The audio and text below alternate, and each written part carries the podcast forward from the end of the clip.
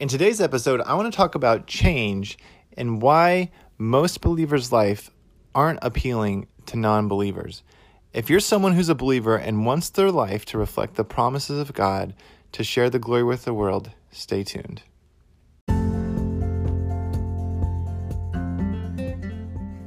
So here's the million dollar question How are people like us who don't settle for the status quo, who value freedom and a life without limits? How do we create extraordinary results in the key areas of life, yet skip the fear, stress, and anxiety that produces regret?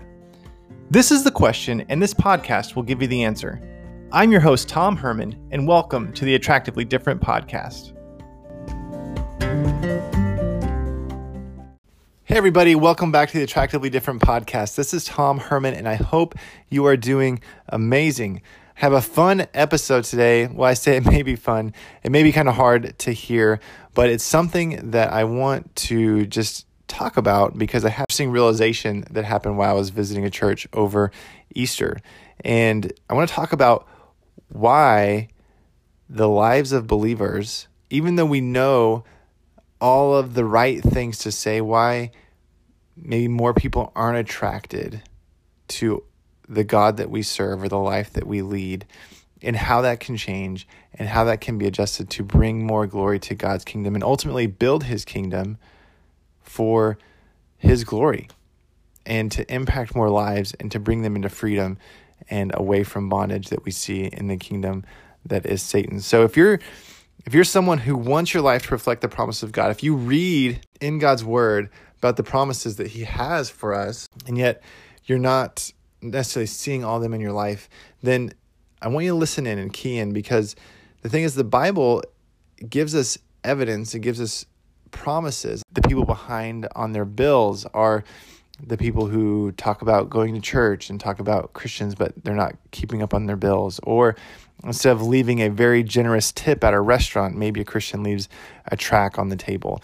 And there's this like stigma of where people may say, like, I don't I don't necessarily want their life. I don't want to be bound up in these things that you can and cannot do because non believers see it as a bunch of rules or they see judgment. They see this environment where talk to multiple peoples who have been like, okay, God, if this is what you want from me, then I don't want anything to be a part of you. I have a, a friend here in the last couple of years where they have walked away from their faith because of that, because the judgment they received from the church or um, people that were close to them and so it's it's troubling to see that we can say the right things and you know Christians hold this hard line about homosexuality and these things that are very clear in the Bible and yet it's created division and it's created a lot of judgment and people outside of the faith, outside of the church say I don't want anything to do with it. And here's the thing, and probably the the saddest thing to me is that the generations, the younger generations that are being brought up by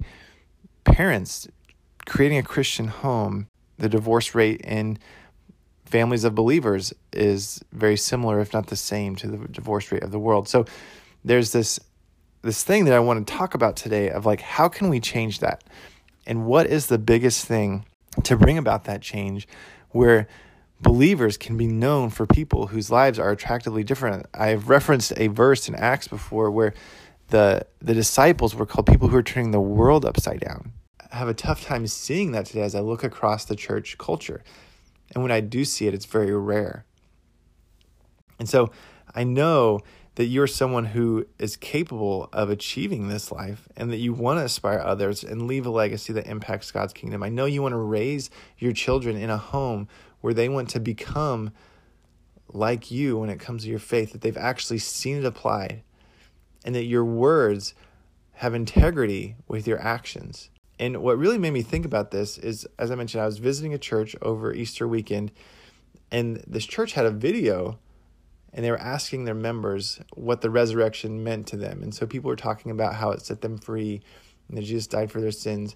And there's one person who said that it, the resurrection means that they don't have to worry anymore, they don't have to be anxious. And they're like, I still am, but I don't have to be. And yet, this person was still holding on to the cares of this world. They were walking in a way that didn't look any different. And I'm making a lot of assumptions, but just based on their comment, that I don't have to worry anymore. I still do. I'm still anxious, but the resurrection means that I don't have to.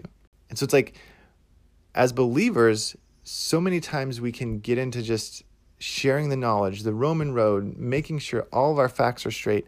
But the biggest impact is when people see your life changed. When you have peace, when you have hope, when you see God move in miraculous ways, and that's not strange to you. When you expect God to show up the way He says He will in His Word, that draws people's attention.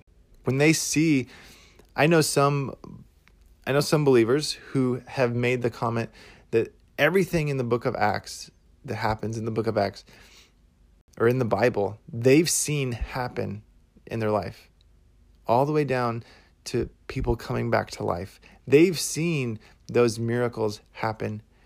And yet, I also know believers and also know Christians that say those miracles were just for that time and that that no longer happens.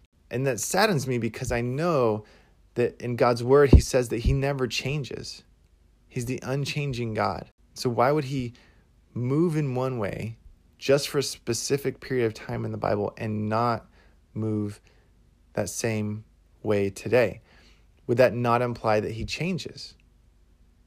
And yes, things are different, but when I hear people say that, well, that was just for that time, it really makes me wonder like, are they coming to that conclusion because they don't have evidence in their life that they can understand or support that this would really happen?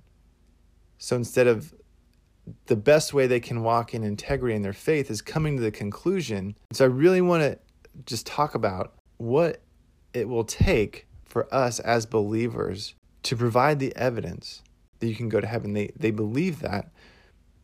But there are some other things that are challenging that if they're not seeing produced in their life or in other people's lives, then they come to an erroneous conclusion. Well, then that must have been just for that time. Or maybe God doesn't do that anymore that that must have been just for that time. So instead of leaving Christian beliefs, they just come to another conclusion that helps support where they can stay in that belief because they are fully persuaded that Jesus came to die for their sins and that when you fully trust in him that we can be like that tree by the river where everything we put our hand to prospers and we can cast our cares onto him and we don't have to worry about tomorrow because we know that there's going to be more than enough. I've talked about in Hebrews 4, 9, and 10 how it says that there is a Sabbath rest through Jesus. And just as God rested from his work because it was complete, we rest from ours. That God is who he says he is, that his promises do work because the work is complete. And when you look, I believe it's in Colossians, it talks about the Sabbath was actually a shadow, a picture of what was to come. And so when Jesus gave the Sabbath day to the Israelites or the Sabbath year, the year of Jubilee, like these are just pictures of what we have in Jesus, what he restored back to us because he is our Sabbath rest. And so even look the Israelites going through the desert, in order for them to rest on the Sabbath when they were collecting manna, God provided more than enough on the sixth day. They were supposed to gather two days two portions worth, so that they could rest on the Sabbath. So think about this the only way the Sabbath rest is possible, more than enough, a double portion. Like on the sixth day, they got they were able to collect two portions, a portion for that day and a portion for the next day, which was supposed to be the Sabbath. So the only way a Sabbath rest can be possible is because there's more than enough that's provided.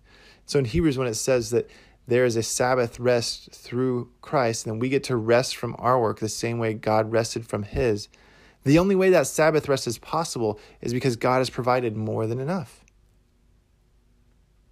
There will be more than enough. And as Christians, so many times, and I've I'm learning this, I'm kind of working through this, but we we get caught up in the cares of the world we get caught up in this lack mentality that we don't have enough. We don't have enough time. We don't have money. We don't have enough resources. We don't have enough relationships. And we get stuck on this idea. But what if it was true? What if we lived in this mindset that there's more than enough? That whatever we see on the horizon that causes anxiety, how am I going to pay for this? How am I going to cover that? What if this happens? What if we lived in a state? How would you feel if you were able to just operate in the mindset that there's going to be more than enough? God will provide more than enough. I mean, it's a game changer to operate in these promises and believe that what God says is true. Because when you operate in that way, that becomes attractive to the world who's running around. It's like the people who went out and looked for manna on the seventh day. They weren't going to find it. They were running around, operating in this mindset of toil and sweat. And yet, God has provided Sabbath rest. We get to operate and live in that Sabbath through Jesus. Jesus made that possible. And it's because there's more than enough. And so when you look at what's going to cause people to change, I read one of my favorite authors is Andy Andrews, and he's got a book called The Little Things, and he talks about change. And he says the two ingredients that are required for people to change they want to know what's in it for them, so what's in it for me, and there needs to be proof beyond reasonable doubt. And think about this when it comes to the church, when it comes to living a life for the kingdom, when it comes to sharing the gospel, in the Western world, we are very clear on the benefits of the Christian life, what it is to them. We're very clear on eternal life and how you can go to heaven and not go to hell. There's a huge benefit there. We're very good at sharing that. What's missing is the abundance of proof that creates proof beyond reasonable doubt, which which comes to about to be in that statement where that person on that video is saying, the resurrection means I don't have to worry anymore. That is true. They can share the benefit. That is a benefit. What's in it for you? You don't have to worry anymore. The resurrection allows you to not be anxious. And the proof beyond reasonable doubt, when they say, I still do, that's not very powerful. That's not going to cause someone to want your life. When they're like, well, I'm glad that your church works for you, but you're still anxious just like I am. You're still anxious for what's going to happen to your kids or keeping them safe or how are you going to pay for these things? But it means I don't have to. Your life looks very similar to mine. We just believe different things. And so it's the fruit of our lives that's attractive. I mean, think about when Jesus walked by the fig tree and he cursed the fig tree for not having any fruit on it. There wasn't any evidence of fruit. And it's the fruit of our lives that will be attractive to others. It's the peace. It's prospering in what we do. It's excelling in what we do. If you're if you're a Christian business owner, that means it's providing amazing customer service. It means providing an amazing product, a high quality product. It means being generous on all occasions. And when you prosper and when you're generous on all occasions and you get to have fun and you get to extend generosity at a high level, it creates curiosity. And so think about the transformation that is possible. If you were to know the promises that God has in His Word and live them out, and if there's if there seems to be an incongruency in your life and what you're seeing in your life and what you're reading in the Word, instead of starting from a place that, well, that must not be true anymore, what if you start from the place of, I must not understand it? And people receive that benefit. They see the fruit. They get to basically eat the fruit from the tree of your life that is prospering. Because here's what I know the word says God says that you shall know the truth, and the truth shall make you free. The truth shall set you free. So I've talked about this in a recent podcast as well. If you're not free in a certain area, that must be an indicator that you don't have the truth. And so, friend, like religion pulls you out of living this life that is available to you. The idea of religion pulls you away from being like that tree in Psalm 1 that is by the bank where your leaf doesn't wither and everything you do prospers. Because someone who talks about the life change that comes from knowing your creator and from walking in God's kingdom and the peace of actually fulfilling and living in God's promises, like that is attractive. And so when you when you look at the word religion, think about like I said, religion will pull you out from living that life. It'll pull up the roots from being that tree planted by the waters. Like religion is is bondage. And if you actually look at the Latin root, the Latin root for religion is forgive me if I'm pronouncing this incorrectly, religare, which religare in Latin means to bind. And what do we know that Jesus said in John 10:10 10, 10, that the thief comes to steal, kill, and destroy. He wants to bind you up. Satan has a kingdom that's defined by bondage and lack.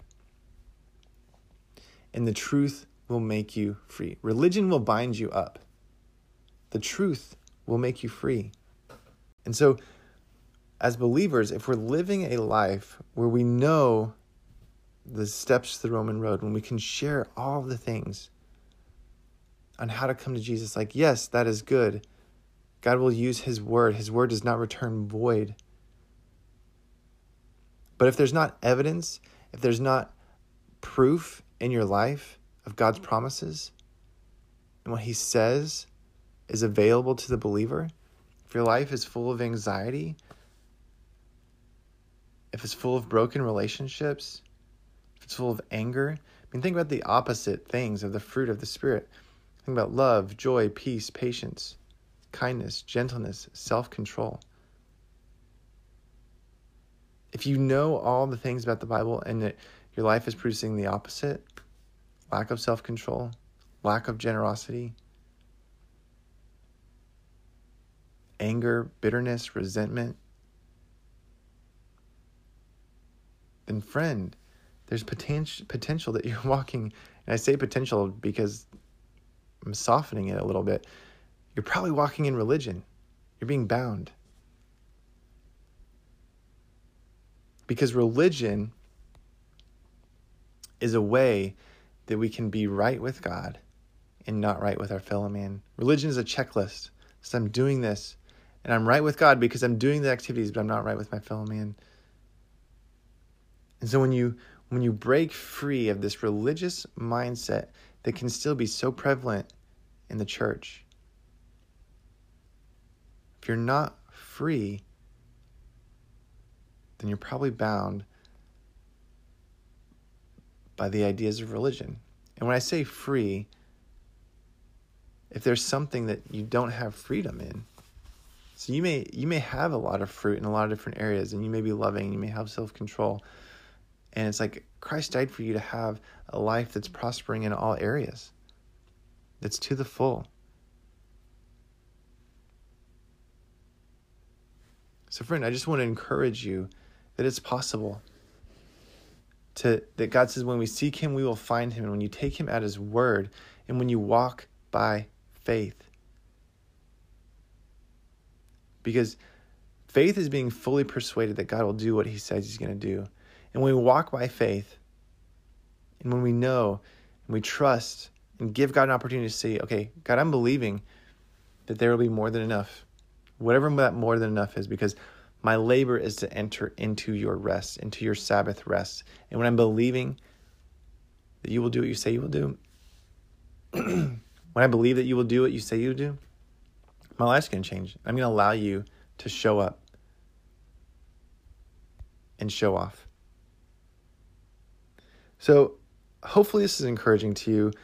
If it is, please subscribe, rate the show, leave a review. Subscribing, leaving a review, rating it helps make the show better, which helps get the show out to help more people.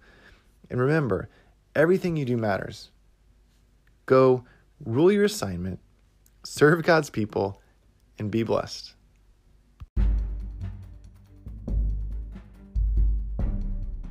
Hey everyone, it's Tom again, and I wanted to ask you a quick question. On a scale from 1 to 10, how confident are you that you know God's purpose for your life? I mean, there can be a lot of confusion around this topic, so I went ahead and created a life purpose roadmap to help you gain clarity on your purpose. You can download your free PDF, Life Purpose Roadmap, at attractivelydifferent.com backslash purpose. It'll walk you through the seven simple steps to prospering in your purpose. Also, for the next 40 days, I'll be sending you a daily email guide that will help you unlock the full power of the roadmap. These emails are designed to make it that much easier for you to implement the roadmap and succeed in your God given assignment. It's free. Just go download the Life Purpose Roadmap PDF at attractivelydifferent.com backslash purpose.